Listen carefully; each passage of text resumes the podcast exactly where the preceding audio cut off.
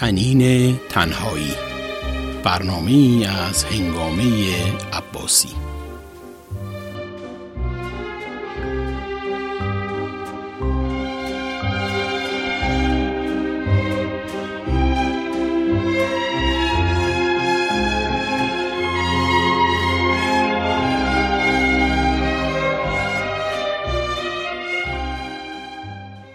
واویلا واویلا. سنج می‌زنند دمام میکوبند. سنج می‌زنند دمام میکوبند. سنج می‌زنند دمام میکوبند. مادران بر سینه میکوبند و قیه می‌کشند موی کنان در آواز شعر خان با خشمی دریاوار. تا مرگ گم شود و ملوانان مغروق از دریا به خانه بازآیند به خانه بازآیند تشنگان مقتول در نبرد خیابان. کشتگان بیشمار در جنگ جانیان آوارگان جنگ در سرزمین ویران. واویلا واویلا سنج می‌زنند دمام میکوبند. سنج می‌زنند دمام میکوبند تا بازگردند. جزقال شدگان سینما رکس و نفرین شدگان له شده در خرابه های برج متروپول. واویلا واویلا سنج می‌زنند سنج می‌زنند و قیه می‌کشند با خشمی دریاوار. سوگواران سرزمین آب و نفت و آفتاب. آسمان پرقبار جنوب سرشار آوای سنج و دمام و آبشار خشم منفجر شده هماوازان است. بر گستره ایران گربستان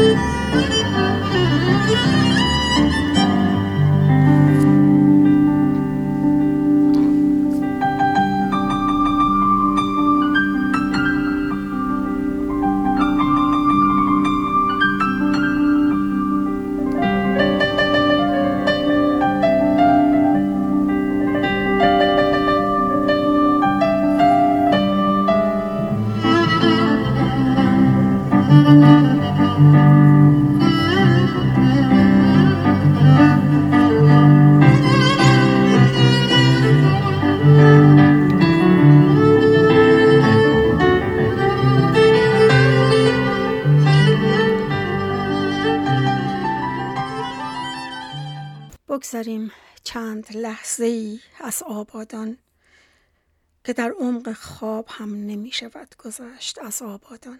فقط لحظه ای مفری بجوییم در دنیای ادبیات که گرچه میهمان امروز من نوشته هایش سیلی بیداری است. این روزها مدیا بشارت طلوع ستاره درخشانی رو در ادبیات میده با این مضمون که ونوس ترابی نویسنده جوان و توانایی است که به زودی بیشتر دربارش خواهیم شنید سبک نوشته خاص او و تسلط او بر شعر فارسی باعث شده کلام او جادویی باشد و با خواندن نوشته های او شما به سفری خیالانگیز می روید و هر جمله را که می خوانید تصویری در ذهنتان نقش می بندد. اولین کتاب ونوس ترابی با تعهد به انسانیت و ایران آغاز شده و امیدواریم این تعهد و تخصص و قلم توانا همیشه در خدمت ملت ایران باشد تا همانند بسیاری دیگر در این سرزمین جاودانه چقدر دلگرم کننده و چه شانسی که امروز ونوس ترابی اینجاست. درود دارم خدمتش. و خوش آمد میگم حضورش رو در رادیو پویا و تنین تنهایی من. سلام هنگامه جان ممنونم. مرسی. چه شروع طوفانی. من واقعا شوکه شدم. ممنونم. کاش این همه باشم و کاش لیاقتش رو داشته باشم. خیلی متشکرم و خوشحالم. اگر خط خطی های من اینطوری داره قلبی رو اینطوری به وجد میاره. و الان قلب خودم به تپش افتاد واقعا. ممنونم ازت. مرسی. از اینکه دعوتم کردی امیدوارم حالا به حال گفتگوی خوبی با هم داشته باشیم. مرسی امیدوارم. فریز جان من تقریبا تمام مصاحبهایی که در دسترسم بود در مورد تو خوندم. اغلب راجع به کتابت بود. از اونجا که من هنوز کتابت به دستم نرسیده بنابراین من در مورد کتاب تو سوالی نمی کنم. اگر خودت دوست داشتی در موردش حرف بزنی مسئله دیگه. ولی من می‌خوام خودم شنوندگانم دوستداران تو با ونوس ترابی با ونوس آشنا بشن. در مورد خودت بگو. از بچگی جوانی هرچی که دوست داری هرچی که دوست داری که با ما قسمت کنی. چه خوب چقدر آزادم الان. آزاد آزاد. محدود نشدن در یک اثر می‌تونه آدم رو خیلی واقعا به این حس بندازه. خب من الان می‌تونم به عنوان یک آدم حرف بزنم نه به عنوان یک نویسنده یک اثر خاص. خب من سی و هشت سالگی می دارم تمام می‌کنم وارد سی و نه سالگی میشم. به حال مدت خیلی زیادی نیست شاید اینکه خودم رو به عنوان این شناختم که در محیط آکادمیک زیاد راضی نیستم چون دانشجوی پیشتی هستم ولی شاید آینده من چیزی به نام دانشجو به عنوان یک پیشتی و به عنوان یک استاد دانشگاه توش نباشه چون رضایتی که از نوشتن می‌گیرم اصلا شاید در محیط آکادمیک نگیرم. برای همین امیدوارم آینده من به عنوان یک زن نویسنده گوشگیر باشه. حالا نه من شناخته شده که بتونم همینطوری قلبی رو به وجد بیارم. من از یک خانواده نه چندان پر جمعیت چون دو تا برادر دارم و خواهر ندارم. از اون خانواده میام. پدر من یک نظامی ارتشی در واقع استخدام دوره شاه بوده. نمیگم دوره جمهوری اسلامی افتخاره که در جمهوری اسلامی نبوده. افتخار خودش هم هست البته. ولی چون به حال یک ارتشی بوده حدود 11 سال در جنگ ایران عراق بود. این اتفاق شاید بزرگترین تصویرهای زندگی رو برای من رقم زده نبود پدر جای خالیش برگشتنش به خانواده ای که نمیشناختنش یعنی پدر من هشت ماه در سال دور از ما بود و وقتی برمیگشت و به حال هممون شوکه بودیم. نمیشناختیمش. برامون عجیب بود کیه کیه وارد میشه. و این باعث شد که شاید من به سمتی برم که کنجکاو بشم. چه اتفاقایی در موقع هایی که پدر من چه اتفاقهایی براش میفته شاید از همون بچگی ازش خواستم که دونه دونه تعریف کنی که مثلا تو جبهه و جنگ و اینا چه اتفاقی میفته با روایت هایی از جنگ ایران و عراق آشنا شدم که هرگز شما در رادیو و تلویزیون جمهوری اسلامی نمیشنوید و نخواهید شنید. یعنی روایت از یک شخصی که تمام جنگ با پوست با پوست و گوشت و استخون حس کرده. دوری از خانوادهش رو حس کرده و الان روایت دیگه به شما میگه که روایت قابل لمستریه و روایت ماندینتر جهانی تریه اصلا چیزی به نام آن دنیایی بودن و شهادت درونش نیست. همین تکه از روایت هایی که پدر من برای ما تعریف می‌کرد در جمعای خانوادگی یا هر چیزی این این تکه ها در اولین رمان من پینوش اپراتور بسیار مشهوده. یعنی وقتی میگن منفی 16 این رمان خب صحنه های جنگی که اپراتور شلیک به پرواز اوکراینی داره از جنگ سوریه عراق یمن میگه خب ما نمی‌دونیم اینجا واقعا چه اتفاقی میافتاده ولی من به عنوان کسی که این خاطرات بچگی رو یادمه که پدر من تعریف می‌کرد اینا رو من تمام روایت های گرافیک رو وارد این داستان کردم. اینکه مثلا شخصی میره دست می‌کشه زیر بدن طرف میارتش عقب از خط مقدم بیاره عقب و دستش میره تو بدن طرف چون ترکش خورده پشت کمرش این فقط ونوس ترابی نیست. این یک روایت خیلی خیلی واقعیه که پدر من اینو برای ما تعریف کرد. و خیلی سر این موضوع از من سوال شد که از کجا بودی؟ چطور ذهنت انقدر سم سم داشته تو ذهن تو که این چیزا رو گفتی؟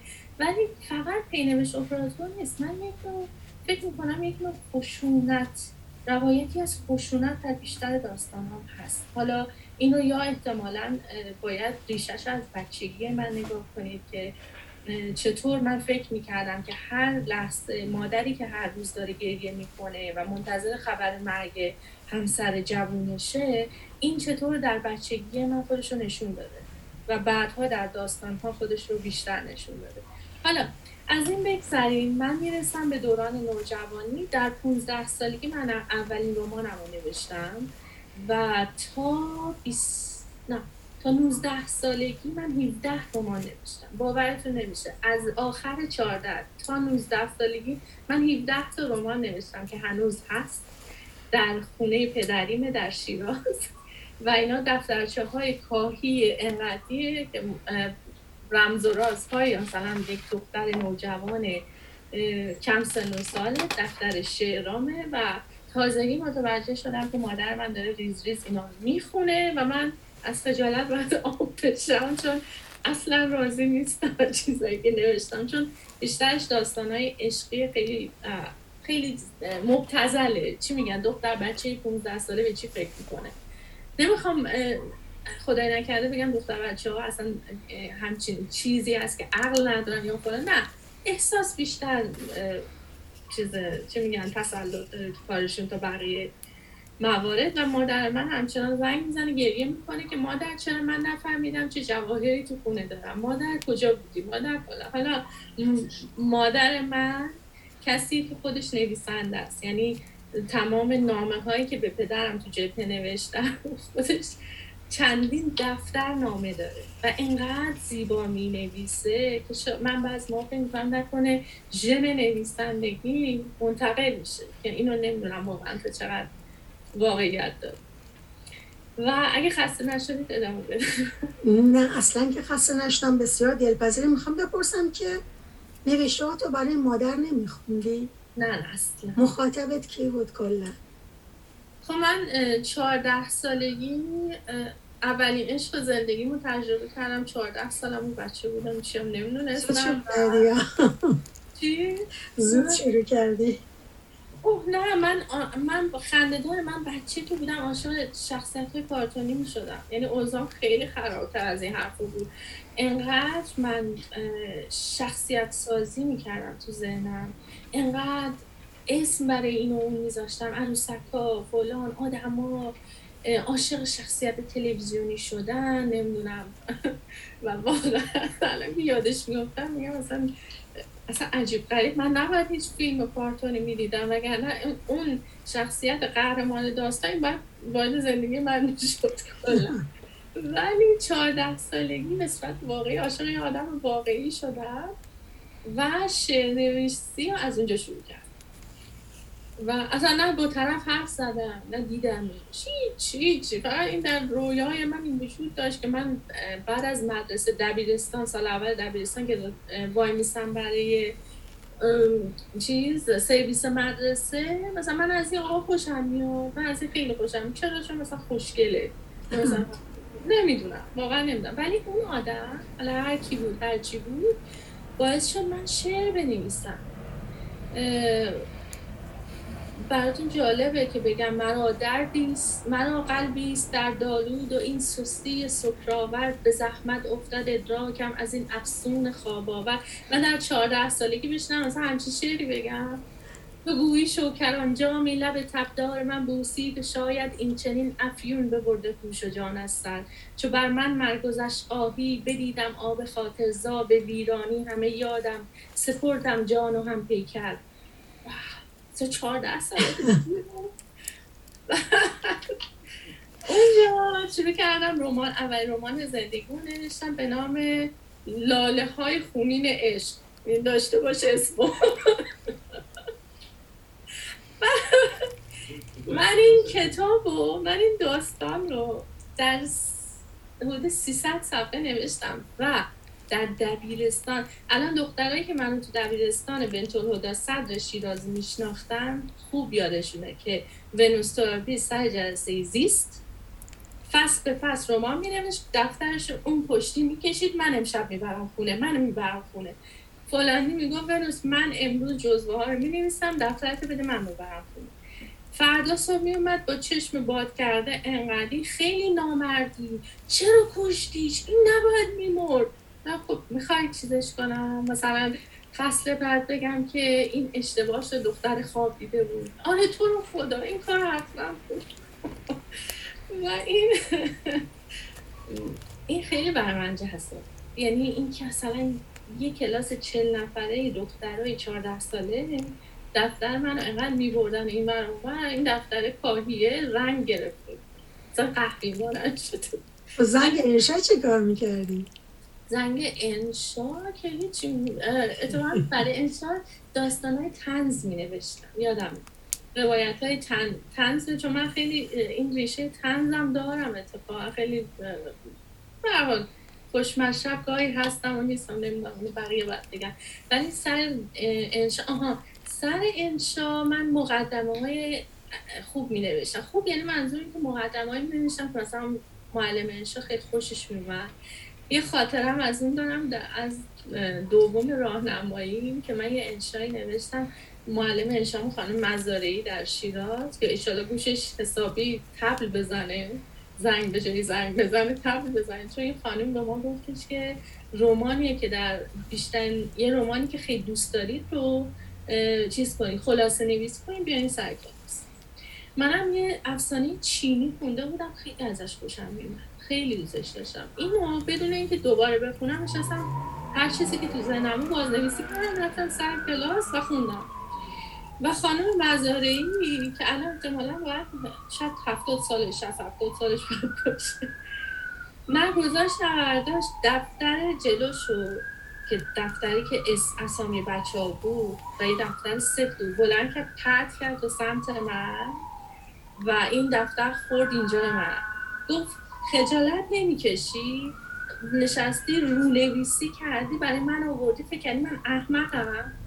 خجالت نمی‌کشی؟ دیگه سر کلاس من نمیای یا؟ حالا من دردم هم گرفته بود. قسم آیه به خدا من خودم نمیشتم به خدا خودم نمیشتم خانم به خدا. گفت نه برو بیرون خلاص ما رو بیرون کرد. بیرون این داستان رو میشناخت؟ نه. حتما نمیشناخت که این حرف نه. نه می‌خوام بگم اینقدر قشنگ. تمیز نوشته. متوجه؟ تمیز نوشته. یعنی مثلا شاید کتابی نوشته بودم. نمی‌دونم. یادم نمیاد. دوم راهنمایی و مامان من بلند شد. اومد مدرسه. هم دفترهای نوشتن خودش آورد. هم دفترهای شعرهای بچگی من آورد. با این دختر منه. این دفتر دختر من لای تو فکر می‌کنی بچه من تقلب کرده؟ من همین الان بچه هم از این مدرسه می‌برم. ولی به خاطر اینکه زدی تو سرش من الان یکی باید بزنم تو سر تو دختر من خیلی مظلومه نمی‌تونه حرف بزنه. ولی من مادرشم من می‌تونم. الان یکی می‌زنم تو سر تو. آفرین برای مادر؟ آره دیگه ولی من یادم نمیاد چه اتفاقی بین این افتاده بود. دختر خیلی خجالتی بود. بسیار من خجالتی. الان که نیستی؟ اصلا الان نیستم. خیلی خیلی زیاد. در همین دیگه که دیگه ما از دیگه وارد دانشگاه شدم در رشته ادبیات انگلیسی. اونجا شروع کردم شعر انگلیسی رو تمرین کردم دارم شعر انگلیسی رو باید پیداش کنم ولی شعر انگلیسی رو اول به صورت موضوع شروع کردم. دیدم خب شعر موضوع رو زیاد طرفدار نداره. دیگه در جهان مدرن داریم زندگی می‌کنیم و بعدم به ترجمه های موضوع رو آوردم. اونجا هم خب یه استادی داشتم امیدوارم همیشه سالم و سلامت باشه آقای دکتر خزایی که الان آلمانه. ایشون فکر کنم تنها کسی بود که خیلی جدی خیلی جدی من دست من رو گرفت. ضرب ضرب شعری یادم داد. وزن شعر رو با ضربه خودکار یادم داد. و بعد در نهایت روزی که فارغ التحصیل شدم هیچ وقت یادم نمیره برگشت. گفتش که تو آینه نگاه کن به خودت نگاه کن در چهل سالگی تو ببین. چهل سالگی این دختری که من دارم می‌بینم با این خاصیت شعری اون موقع بیشتر از اون شعر من میشناختم. با این خاصیت شعری یک زن بسیار موفق خواهد بود. قدر خودتو بدون. این کلمه قدر خودتو بدون جمله قد من همیشه موندگار بوده تو زنم. بدونم هر جا سلامت باشه دیگه. نگفتم ونیس جان تو تجربه درس خوندن در ایران رو داری و الان این تجربه رو در خارج از کشور داری. این مشخصا فقط در مورد تو نیست کلا در مورد همه زنای ماست. من می‌خوام بدونم که محیط چه تأثیری در شکفتن این این گلهایی که هنوز خودشون خودشون رو ندیدن نشناختن داره. من یه اشاره کوچکی هم بکنم مثلا به هنرپیشه مثل زریه امیر ابراهیمی. این اگر توی ایران مونده بود نهایتا می‌شد مثل اون خانمی که همراه اون روی فرش قرمز بود ترانه علی دوستی. که حتی جرأت اینکه دوست دوران مدرسه رو در آغوش بگیره نداشت. ولی زر میاد بیرون میاد روی فرش قرمز و از این تریبون استفاده می‌کنه و میشه صدای مردم. به من بگو که تاثیر مهاجرت تاثیر بیرون بودن از اون محیط روی ما زنان.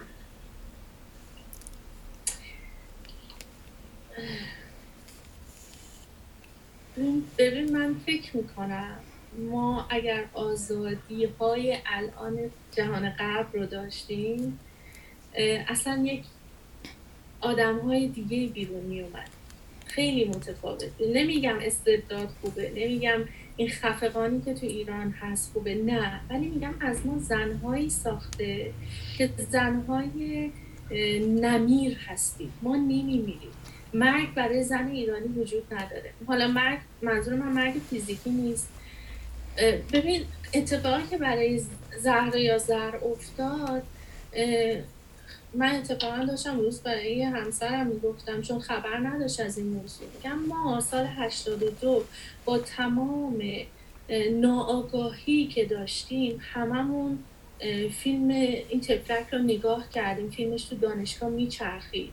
و ما موقع انقدر قدرت نداشتیم یه آگاهی نداشتیم که بگیم که شما غلط می‌کنید فیلم خصوصی طرح رو ببینید. در تمام زندگی های افراد همه این قصه که برای زر اتفاق افتاده به صورت علنی همه وجود داره. حالا تفلک فیلمی ازش در میاد و ما اینقدر ناآگاهی فیلم رو پخش می‌کنیم به بقیه راجبش حرف می‌زنیم. و قضاوتش هم می‌کنیم. که آره این دختر فلانی بوده ماها اینجوری نیستیم. ببین تو از ناآگاهی باعث میشه که تو این دختر رو یه الگو قرار بدی که یعنی من ضد اینم متفاوت با اینم. من مثل این اصلا نیستم پس من دختر خوبیم. برات میشه معیار متفاوت بودن زره من می‌خوام همینجا ازش واقعا اصخایی کنم. ما آگاهیشو نداشتیم خواهر من. نداشتیم. یعنی این قصه که براش اتفاق افتاد اگر الان اتفاق افتاده بود یک لشکر زن پشت این دختر وان میسادن. اون موقع نه اینترنتی بود نه آگاهی بود نه میتوی اما همون خفقان تو ایران باعث شد که این دختر با اینکه خودش میگه ده سال کار حرفه‌ای مثلا بازیگری که خیلی دوست داشته نتونست انجام بده توی فرانسه. اما الان فرش قرمزه این یعنی فوش برگردون به همه کسایی که قضاوتش کردن. من جمله خود من. من اون موقع 20 ساله بودم. هیچ آنچنان آگاهی نداشتم. هر کی هرچی میگو آره این راست میگه. شاید این راست میگه. اما این فوش برگردون که به همه ما زد و به همه ما نشون داد که نه ایرانه که باعث میشه جمهوری اسلامی که باعث میشه زنها در خفقان بمونن. به محض اینکه خاک اون کشور رو رد کردی مثل من که بالای از مرز ارومیه که داشت دیگه رد میشه میومد ترکیه و گفت ما داریم از مرزهای ایران خارج میشیم. یک چیز خونکی از ته گلوی من افتاد ته دلم. گفتم وای خدا نجات پیدا کردم. دیگه کسی سر منو نمیبرده. دیگه نمی‌دونم دنبالم نیستن. دیگه با, با اینکه همچی چیزی نبود. ولی من این احساس رو کردم. احساس کردم از رو شونم یه حسی برداشته شد مثل حس ترس انتقام. وحشت از آدم های اطراف از نرینه های دست به چاقو. خیلی وحشتناکه یعنی اگه تصور کنید که ما به خاطر موهامون به خاطر نوع انتخابمون به خاطر اینکه می‌خواهیم زندگی رو تجربه کنیم. همواره چاقوی بالا سرمون آویزون مثل پاندول یک ساعت که اگر چپ به جنبی این سرتو میزن یا اگر زیبا هستی صورتتو آب می‌کنن با اسید. خب تصور ما چجور تو این کشور می‌تونیم شکفته بشیم؟ معلومه نمی‌تونیم. جاهای دیگه خودتو پیدا می‌کنی. نهایت آزادیت میشه نمی‌دونم روسری که رنگش عوض میشه. میشه رنگ سفید. من با تمام احترامی که به مسیح علی نژاد قائلم و خیلی هم دوستش دارم به خاطر شهامتش همچنان فکر می‌کنم روسری که از سیاه بشه سفید زنان ما رو آزاد نمی‌کنه. زنان ما نیاز دارن به آزادی که فریادش بزنن. بدون اینکه هیچ چاقویی بالا سرشون میشه. بدون هیچ انگی بدون سنگسار بدون زندان. خب به حال آزادی در اون مملکت شیوه های مختلف داره. شما هیچ وقت یه مرد رو پیدا نمی‌کنه بگه من آزاد نیستم چون آسین کوتاه نمی‌تونم بپوشم. چرا؟ بعضی جاها مردا نمی‌تونن آسین کوتاه بپوشن. اما آیا کسی میاد سرتو ببره وقتی آسین کوتاه نمی‌تونی بپوشی؟ یا تحریش تو چون نمی‌تونی ستیخ کنی آیا کسی میاد تو رو سنگسار کنه؟ نه. اون زن بدبختی که اونجا داره نابود میشه. تمام زنهای ما. اگر به این موضوع فکر نکنن و اگر فقط تمام آزادیشون رو رو مو بذارن و این مغز رو آزاد نکنن ما ذهنمون باید آزاد بشه و نمی‌خوام رساله بدم واقعا اصلا جاش هم نیست. ولی تجربه مهاجرت برای من تجربه تبعید نبود تجربه آزادی بود. من در کشورم تبعید بودم. الان در کشور آزادی مثل کانادا من نه تنها در تبعید نیستم بلکه دارم خودم رو روز به روز بیشتر کشف کنم خدا رو واقعا شاکرم اگر خدایی وجود داشته باشه نیرویی در جهان وجود داشته باشه که آدم به این نتیجه برسه که آره من الان در این قسمت از زندگیم به جایی رسیدم که آزادی رو دارم حس می‌کنم. اما آزادی برای من مو و پوست و صورت نیست اما مغزمه. می‌تونم فکر کنم بدون اینکه کشته بشم این برای من یعنی آزاد. اوکی. اسم این داستان هست به چپم شماره تلفن رابط در دستم چروکیده بود. استرس نمیگذاشت نمره ها را حفظ کنم. یکی دوتا هم نبود. در سرم فرو نمی‌رفت. رفقا می‌گفتن گیر بیفتی تک تک سوراخهایت را میجورد اوضاع مثل قبل نیست. تیز و بز شده وقت زیادی نداشتم. گفتم دانه دانه روی انگوش های پایم بنویسم. نشد. یادم آمد وقت ترس و استراب بیشتر عرق می‌کنم. پاک شود وابیلاست آواره می شود یکی می‌گفت یک چند ماهی دست به پشم های زایدت نزن بعد یک جور جاساس کن همانجا. دلم چک شد. عرق و پشم و بیابی چه کسافتی بسازد. آن هم در راه فرار از بر و بیابان با لباس بلوچی. یکی از رفقا که افتادگی پلک داشت داده بود میان لایه های گوشتی پلکش جاساز کنند. جوری که حتی وقت خواب آن دو تکه که با چسب موژه به هم چسبانده بودند پیدا نمی‌شد. جای نمره تلفن امن بود اما فرار کش آمده بود و تن بی آب و کثیفی راه و آفتاب مداوم چسب و جوهر و عرق را با هم قاطی و چشم یارو را پاک آشولاش کرده بود عفونت پلکش تا حدی بالا گرفته بود که همان کراچی رفت زیر تیغ یک دلاک محلی و تیغ آلوده همانو از دست رفتن یک چشم همان. نمی‌شد پیش بینی کرد چقدر طول می‌کشد تا برسی ترکیه و آنجا رابط مربوطه سراغت بیاید.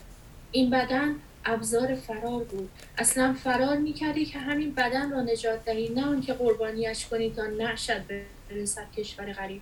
می‌خواستی جنازه شوی که خاک مادریت پروارتر بود. دست کم یک گور آبرومن برایت دست پا می‌کردن. در بیابان باید بزم لاشخور و جک و جانور می‌شدی. در کراچی هم تکه تکه بعد از نکته شدن مشتری خودش شده در دهان یوز هم باید با چشم باز رفت. مردن با چشمان بسته در بیابان یا وسط قاچاقچیان اعضای بدن که شرفی ندارد. می‌گفتن پای جوخه اعدام باید تیرباران شوی و آن یعنی شرف. در ایران شهر گیر افتاده بودم خبر رسیده بود پاسدارها آمار دستشان رسیده و گوش تیز کردند. خانه رابط هم یک انباری نه متری داشت که شبها آنجا میخوابیدم. همانجا در کاسه روحی میشاشیدم تا رفت و آمدم به موال ته حیاتشان توجه همسایه ها رو جلب نکنند روزی یک بار هم کنار مادگاه عبدالناصر میخزیدم در موال تا روده سوار کنم. اما آن کاسه روحی کم اون بود و فرقی نمی‌کرد که برای شاشیدن فاصله ام را کم یا زیاد کنم. فشار ادرار به کاسه کمانه می‌کرد و همه جا را به گنج می‌کشید. حمامی هم در کار نبود. آخر هر هفته عبدالناصر رابطم به بهانه آب دادن به گاوش یک تشت پر آب می آورد در انباری و یک پاچ قرمز پلاستیکی هم میگذاشت کنارش. صابون رخشویی را هم در لنگی چرک میپیچید. آنطور شستن کسافت محض بود. اما از آن گندی که در گرمای بخارپز ایران شهر میان شاش و عرق به تنم میافتاد تا دو روز رهایم عبدالناصر چاه فاضلابی را نشانم داده بود که می‌شد آرام آرام آب تشت و شاش را درونش خالی کرد. اما بعد از دو ماه ماندن در آن دخمه بوی خزینه ای از چاه بیرون زد که هزار موش انگار در آن مرده باشد و همزمان صد نفر روزانه در چاه کسافت کرده باشند. کم کم انواع جانورها از منفذ در چاه زد بیرون. مجبور شدم تنها رو, رو اندازی که داشتم و مشاله کنم و به چپانم روی درز چاه. بدیش آن بود که تا صبح از نیش پشه و حرکت انکبوت ها روی تنم زرج میکشیدم. عبدالناصر نفتالین آورد و گذاشت اطرافم. بوی کسافت چاه و نفتالین به پوستم نشست. از هرچه مبارزه و ایدئولوژی و ادالت خواهی بود نفرت داشتم. داشتم پوست میانداختم و هنوز زمان رفتن نشده بود. آنقدر یک جا نشسته بودم که زانوهایم ورم کرده بود. از ماه دوم بی توجه به گرما و بیابی روزانه یک ساعت بالا و پایین می پریدم. بعد از فرط گرما و تشنگی قش می کردم. عبدالناصر حرف نمی‌زد. فقط روزی یک سیب زمینی پخته با یک تکه نان می آورد. همین. یعنی چند, چند وقتی که گذشت متوجه شدم حوث لیسیدن سنگ و خوردن خاک کردم. حالی هم شد که سور تغذیه گرفتم. از عبدالناصر کمی برنج یا حبوبات خواستم. تنها پوزخند زد. فردایش یک کف دست نمک رو چند, چند دانه قند آورد و کاسه شیر. کمی حالم جا آمد. ناخونهایم سیاه شده بود. گفتم اگر بیشتر بمانم کارم همینجا تمام می شود و عبدالناصر گفتم که پیغام برساند. اگر تا آخر هفته خبری نشود می‌روم و خودم را تسلیم می‌کنم. دست کم در زندان هم کتک می‌خورم هم نان و آب. کارساز بود. خبر رسید که باید راهی شوم اوضاع آرام نشده بود اما دیگر نمی‌شد آنجا نگهم داشت. باید می‌رفتم. حالا وقت آن بود که جاسازی که هفته ها در ذهنم مرور کرده بودم را اجرا کنم. در تمام آن دفعاتی که در کاسه روحی میشاشیدم بیشتر از قبل چشمم به پیچیدگی های ظاهری آلتم میافتاد. حالا می‌دانستم که میان آلت و بیزه ها می‌توانم کاغذ کوچک نمره رابطم را بچسبانم بعد محض محکمکاری دور آلت و اطراف بیزه ها نخ نازکی ببندم بدون آنکه در امر غذای حاجت خلالی وارد کرده باشم. می‌دانستم که بلد راه یکی از بومیان همینجاست که کارش را بیست انجام می‌دهد و اگر کمی سیبیلش را چربتر کنی برای در کراچی امان هم می‌خرد. ساعت خلبانی هم را پیشکش کردم اما سپردمش دست عبدالناصر که فقط در صورت ساعت را به یارو بدهد که من از کراچی تلفن کنم و ساعت خروج و آدم راه را به او برسانم. قصه مرگ و زندگی بود. آن هم زندگی یک فراری که جانش را برداشته بود و داشت می‌رفت و باید از دست آدم های چند کشور سرش می‌دادید جایم تنها اشکال آن جاساز البته تحریک خود به خودی و ناگهانی معامله بی پدر بود. می‌خواست محض شاش باشد یا حتی خواب رویا با آنکه جان درست حسابی نداشتم تا قبل از روز خروج تقریبا هر شب شروع کردم به کف دستی تا خالی بمانم. گرچه محال بود در آن اوضاع تبدار و پر استراب که حتی از ترس شاشفند می‌شدی تغییر فیزیکی در آلت اتفاق بیفتد. اما این هم در آن لحظات برای خودش حربهای سرکوبگر و نوعی محکمکاری حساب می‌شد. اگر نمک و قند عبدالناصر و آن کاسه شیرش نبود بیشک از شدت خالی شدنهای مکرر در همون دخمه جان می‌دادم از شهر آنچه در کراچی و کوره راه رسیدن به ترکیه بر سرم رفت میگذرم. تاولهای آبدار و عرقسوس هایی که در طول یک ماه پیاده روی به پایین تنم نشسته بود گفتن ندارد. آدم مبارزه بودم. یک بار پیش آمد که بتوانم حمامی کنم و دوشی بگیرم. ولی تنها به شستن بالا تنه و پایین و پشتم بسنده کردم تا مبادا کاغذ مذکور از دست برود. اما بیچارگی محض من در ترکیه اتفاق افتاد. رابطم بدون آنکه با او تماسی گرفته باشم در مسافرخانه ایگدیر به سراغم آمد. تعجبم را که دید گفت با او تماس گرفته شده که من فلان روز به فلان مکان می‌رسم. شماره تلفن را که نشانش دادم کاغذ کوچک را پونس کرد به پیشانیم و با تمسخر گفت این کد پاکستان برا جان نه ترکیه. بعد شیرفهمم شد که نمره تلفنی که آنطور تنم را برایش ترکانده بودم شماره رابط اصلی من در کراچی بود که هرگز با هم ملاقات نکرده بودیم.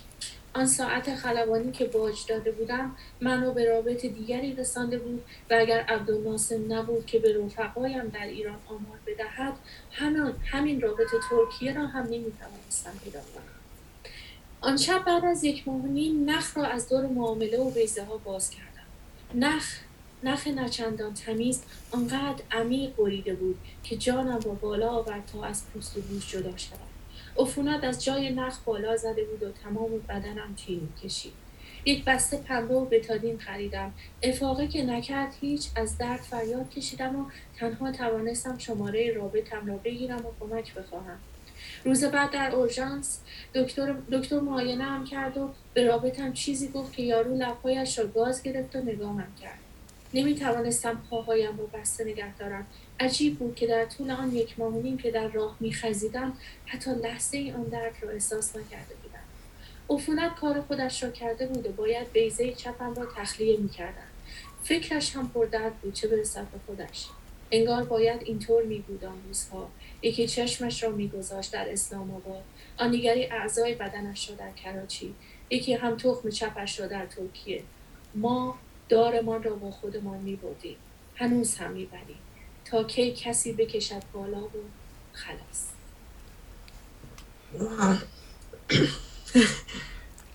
توضیح بده دربارش. همطور که گفتم اسمش به چپمه خب به حال نوع فوش حساب میشه در لفاظی مردانه بذار بگیم حالا البته من شنیدم دختر بچه هم خیلی چیزا اینا رو به کار می‌برن این روزا متاسفانه. ولی در ابتدا به این فکر می‌کنی که خب یا طرف لاته یا داستان در مورد یه اتفاقیه که تو میگی خب وقتی میگی به چپم یعنی برام مهم نیست. اصلا برام اهمیتی نداره. دایورتش می‌کنن به قول این ور گفتن یا ولی داستان داستان یک مبارزه که گرفتار شده در بهار بلوچستان در سیستان بلوچستان در ایران شهر و رابطش باید اینو برسونه به پاکستان که این از پاکستان بره به ترکیه و در نهایت از ترکیه یا برسه آلمان که این در اون موقع بیشتر بیشتر یا می‌رفتن فرانسه. خب باید این تصویر رو که اینکه مثلا اینا در راه چقدر سخت می‌کشن رو خب من خیلی اطرافیانم آدم های زیادی هستن که به این طریق وارد پناهندگی سیستم پناهندگی و پناهندگی سیاسی گرفتن. شاید چهل سال پیش شاید سی سال پیش. اینا تفلکی ها اینجوری نبوده که برن بلیت بگیرن از این هواپیما برن و برن یک جای دیگه. نه اینا انتظارهای سخت کشیدن بسیار سخت بوده براشون. و خب مبارز بودن. من می‌خواستم نشون بدم که یک مبارز فقط این نیست که بگی که مثلا زجر کشیده. خواستم زجر بدنی که مبارز کشیده رو نشون بدم که چطور از ایران فرار کرده. ولی به جایی که می‌خواسته برسه رسیده اما با تن آشو داشت حالا به قول خودش در نهایت یکی چون نمره رابطش رو پشت چشمش جاساز کرده بوده و دیر رسیده به رابطش و اینجا رو چست زده بوده. چشمش عفونت می‌کنه و چشمش از دست میده. و چون دکتر درست حسابی نبوده دلاکای محلی چشمشو در یکی هم منظورش این که در نهایت تو اگه کشته بشی تو کراچی یا رابطت آدم ناتویی باشه اینا خودشون می‌کشن و اعضای بدنشون رو میفروشن. اینا اتفاق افتاده که من نوشتم برها و خوب داستان کوتاهی از یک درد به نظر. می‌خواستم به همینجا برسم به اینکه به حال به عنوان یک زن وقتی که تو این جزئیات رو بیان می‌کنی این دیگه تخیل نیست. یعنی اینکه این اتفاقاتی که افتاده و این چجوری به تو رسیده. من خیلی فضولم سر این موضوع. چون خب بابا متولد دهه شستم دیگه. من این چیزها رو ندیدم اصلا نشیدم. میگم تنها چیزی نهایت که شنیدم جنگ اجباری ایران و عراق و به قول اینا جنگ دفاع مقدس. تقدیس اینا بوده و تنها چیزی بوده که شنیدم. من تا قبل از خروجم از ایران اصلا در مورد مبارزات چهل سال پیش و آدم های چهل سال پنجاه سال پیش کسایی که مبارزه کردن کسایی که توی انواع گروه ها بودن گروه ها بودن یعنی نه تنها من فکر می‌کنم هم نسلای من زیاد نمی‌دونن. حالا شاید برای نسلای مثلا الان کسایی که مثلا در دهه 50 و 60 یا 70 زندگیشون هستن این دیگه خیلی تکراری بوده باشه. اما من از اینجا شروع کردم چون برای ما و هم نسلای ما من نوعی این اصلا نه تنها تکراری نیست بسیار جدیده و ما هیچی در موردش نمید شاید اگر سانسوری که از ذهن من برداشته میشه و در رهایی مطلق من داستان رو حالا ممکنه قضاوت بشم که این چرا زبونش مردونه است همچنان که به من خیلی گفتن که ما وقتی داستان رو می‌خونیم فکر می‌کردیم به ترابی یک اسم مستعار یه آقا برداشته. یعنی اینقدر داستان ها رو. حالا شاید بقیهش هم این شکلی باشه. هم خشونت هم روایت جنسی حالا نه به صورت مبتزل چون خیلی بدم میاد از روایت مبتزل جنسی و یا اسم های اصلا فوش ها خیاب... فوش های خیابونی حرف های خیابونی اینا باید تو داستان بیاد. اگر نیاد خودتو سانسور کرد یه تکه از زندگی تو پنهان کرد من شنیدم اینا رو. حالا برگرد به صحبت تو. شنیدم اینا رو از آدمایی که اطرافم بودن. چجوری اومدیم واقعا این شکلی اومدیم. پول داشتید مگه؟ خب پول نداشتیم چیکار کردیم؟ کی بردتون؟ نمی‌دونم چجوری بود لباساتون؟ چجوری فرار کرد؟ اینا رو پرسیدم و خب هر تکیه از هر آدمی که من پرسیدم متاسفانه یه تکیش داستان اومده بالا. ولی به معنای نیست که همش واقعیه. فکر کنم من خیلی تخیلیه یعنی همه زندگی پر از تخیل گاهی فاصله بین واقعیت و تخیل رو من گم می‌کنم و این واقعا خیلی عجیب ولی نمی‌دونم. شاید ویژگی های قصه های تو اینه و به همین دلیل که من اصلا داشتم مثل این میمونه که من دارم همینجوری که واقعا توی اول گفتم و در مورد تو نوشته بودن تو اینا رو تصور می‌کنی می‌بینی احساسشون می‌کنی و به همین دلیل سخته که آدم فکر کنی که این فقط یک تخیله. آره. یعنی مثل این میمونه که تو نشستی اونجا یک ناظری و همه این صحنه ها رو دیدی و داری بیان می‌کنی. بنوس من اینجا رهات نمی کنم نمی‌ذارم که به همین اکتفا کنی و می‌خوام یکی از شعراتم برامون بخونی. Oh اگر در درست این شعر جدید من که این که تیم ملی می‌خواست بیاد کانادا و خب نتونست بیاد و یک عدد در واقع چی میگن دهنکجی خیلی محکمی بهشون بود که نتونستن بیان. من اینو چند روز پیش یعنی هفته پیش نوشتم و بخونم اونو به آره حتما. مسائل روز. آره. مسائل روز در شعر بنوز البته من شعر کارم شعر نو بیشتر رو شعر نو دارم کار می‌کنم. ولی وقتی که دلم می‌خواد یه چیزی رو به صورت مطلق به یک گروهی بگم معمولا شعر رو موضوع می‌رسم حالا ایراد وزنی هم شاید ممکن داشته باشه نمی‌دونم. کسی که چیزی نگفت. ولی حالا ببینیم چجوریه. اوکی میگه بستن 110 چمدان بخ کانادا. جانم به بلیت مفتی ویزا و صفا. از بیشرف و مفسد و جانی اینجا ریزیم به ونکوور که باختی وریا. بیسی چو رویم بعد سوقات به جا. ملکی بخریم برند و شهد از افرا. تنگ وطن نیست ندانی آقا. آن موتن چونتن که بود مهد ریا خاکش بنشست زیر پای شرکا. مزدور و پرستو همه در خط سپاه بیلاخ دهیم به هر که نیست. انتر ما کاووس بکشتیم و کفن بر زهرا. تیاره به موشک چو زدیمش ما با توپ بیاییم به میدان شما. گویند نشسته بر موالش آقا ابریغ به کان و دوشش به عبا پاها شل و جان نشه ز آن چاه خلا. آمد خبری سفت ز سوراخ دعا. بشکاف رگ و بزد پهن بر آبا چون دود گرفتی به شب آشورا رفت از همه هوشم تب آن خوف و رجا. کان یار قشنگ هاتشاتم در کانادا جاستین جهادی و رفیق رفقا. آن دست سپید که آن دست سپید داده بودی یارا بیلاخ ز گرگ بود و دژنام به ما. زین پس بدهم حکم الهی فتوا دزدان حکومتی همه سوی کوبا. آفرین مرسی دژنام که خب مال چیز بله دژنام بله مشهوره دژنام. من دلم می‌خواست واقعا من کمتر حرف بزنم و بیشتر تو بگی و من که همه گفتم نه درستم همین بود. درستم همین بود. اینکه من من یه سوال از تو بپرسم. آره حتما. ببین تا چقدر اعتقاد داری که ما قلم زنانه و مردانه داریم؟ من این خیلی برام مهمه. چون وقتی میگن قلم مردانه است خب نمی‌دونم تا چقدر آقایی پیدا میشه که از چسب موژه در داستانش حرف بزنه. نشانه های زنانه سی آیا اینه؟ آیا ما روایت زنانه و مردانه اصلا می‌تونیم داشته باشیم؟ تو خودت شاعری و به حال این رو می‌دونی. می‌خوام ببینم تا چقدر بشه اعتقاد به نظر من شعر و ادبیات جنسیت نداره. اینکه میگن ادبیات زنانه شاید به این دلیلی که زنها از زنها می نویسند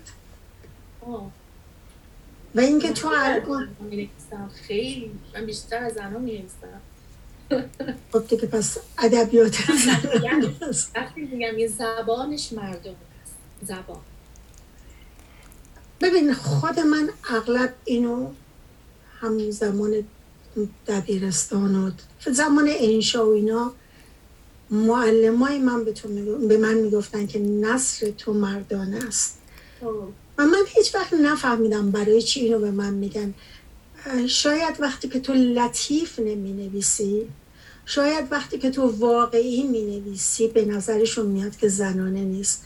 ولی الان می بینیم که هنوزم من فکر می کنم که ادبیات شعر جنسیت نداره. اگر جواب سوالت رو داده باشه.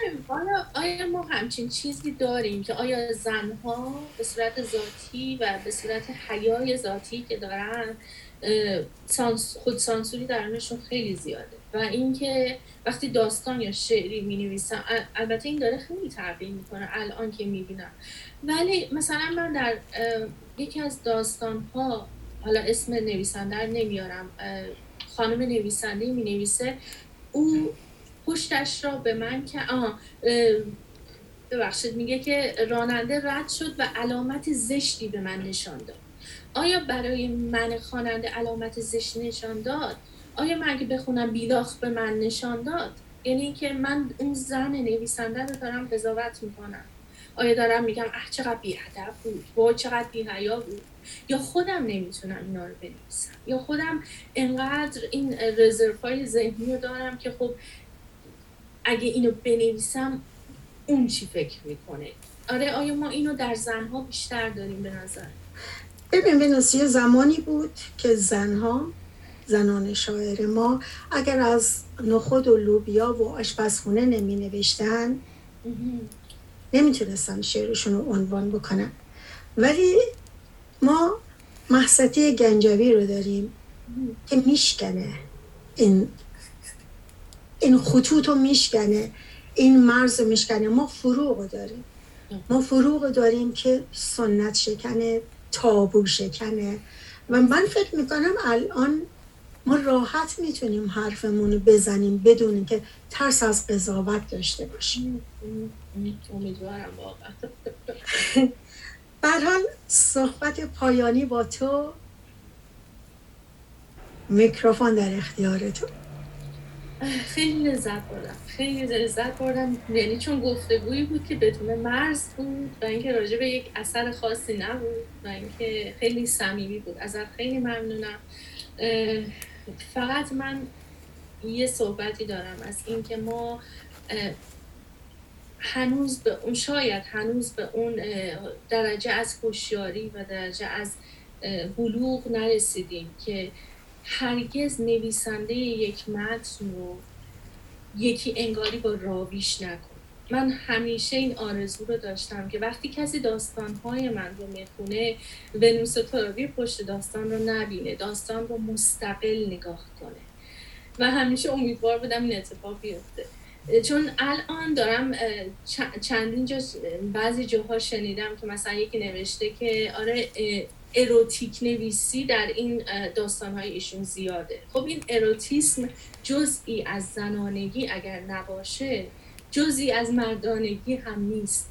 ما نمی‌تونیم این تکه ها رو از آدم ها جدا کنیم. اما مبتزل نویسی با اروتیسم هم حتی می‌تونه یک جاهایی هم پایه باشه می‌تونه نباشه.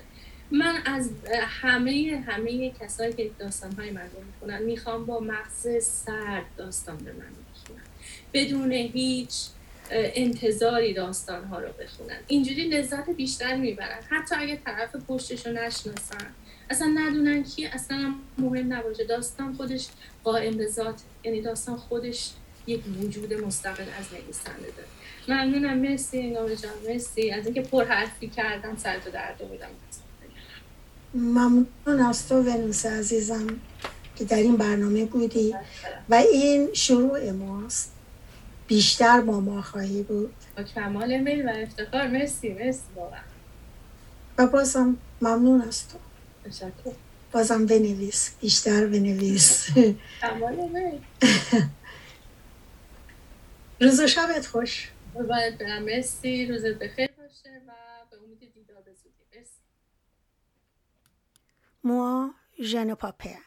من نمی ترسم از تلاش برای زندگی کردن از دوست داشتن از زن بودن و آزاد بودن من نمی ترسم از سالهایی که می گذرد از لحظاتی که پیش رو دارم از عشقهایی که شکست می خورند.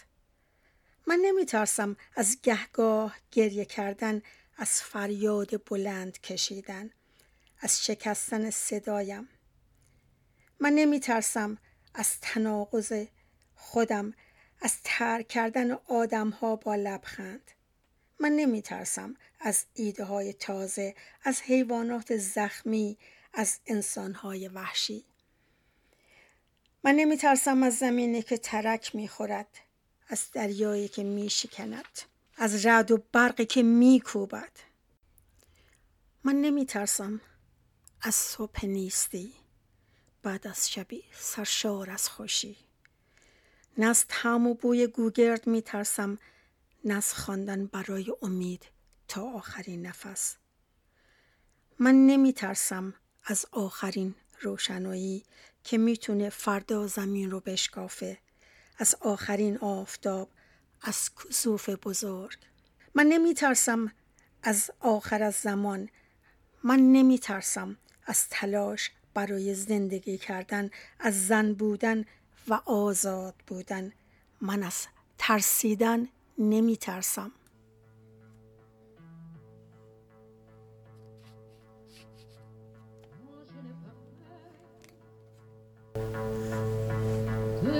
de vivre, de vouloir aimer, d'être femme de vivre. Moi je n'ai pas peur Des années qui passent, du temps sur mon front, des amours qui passent.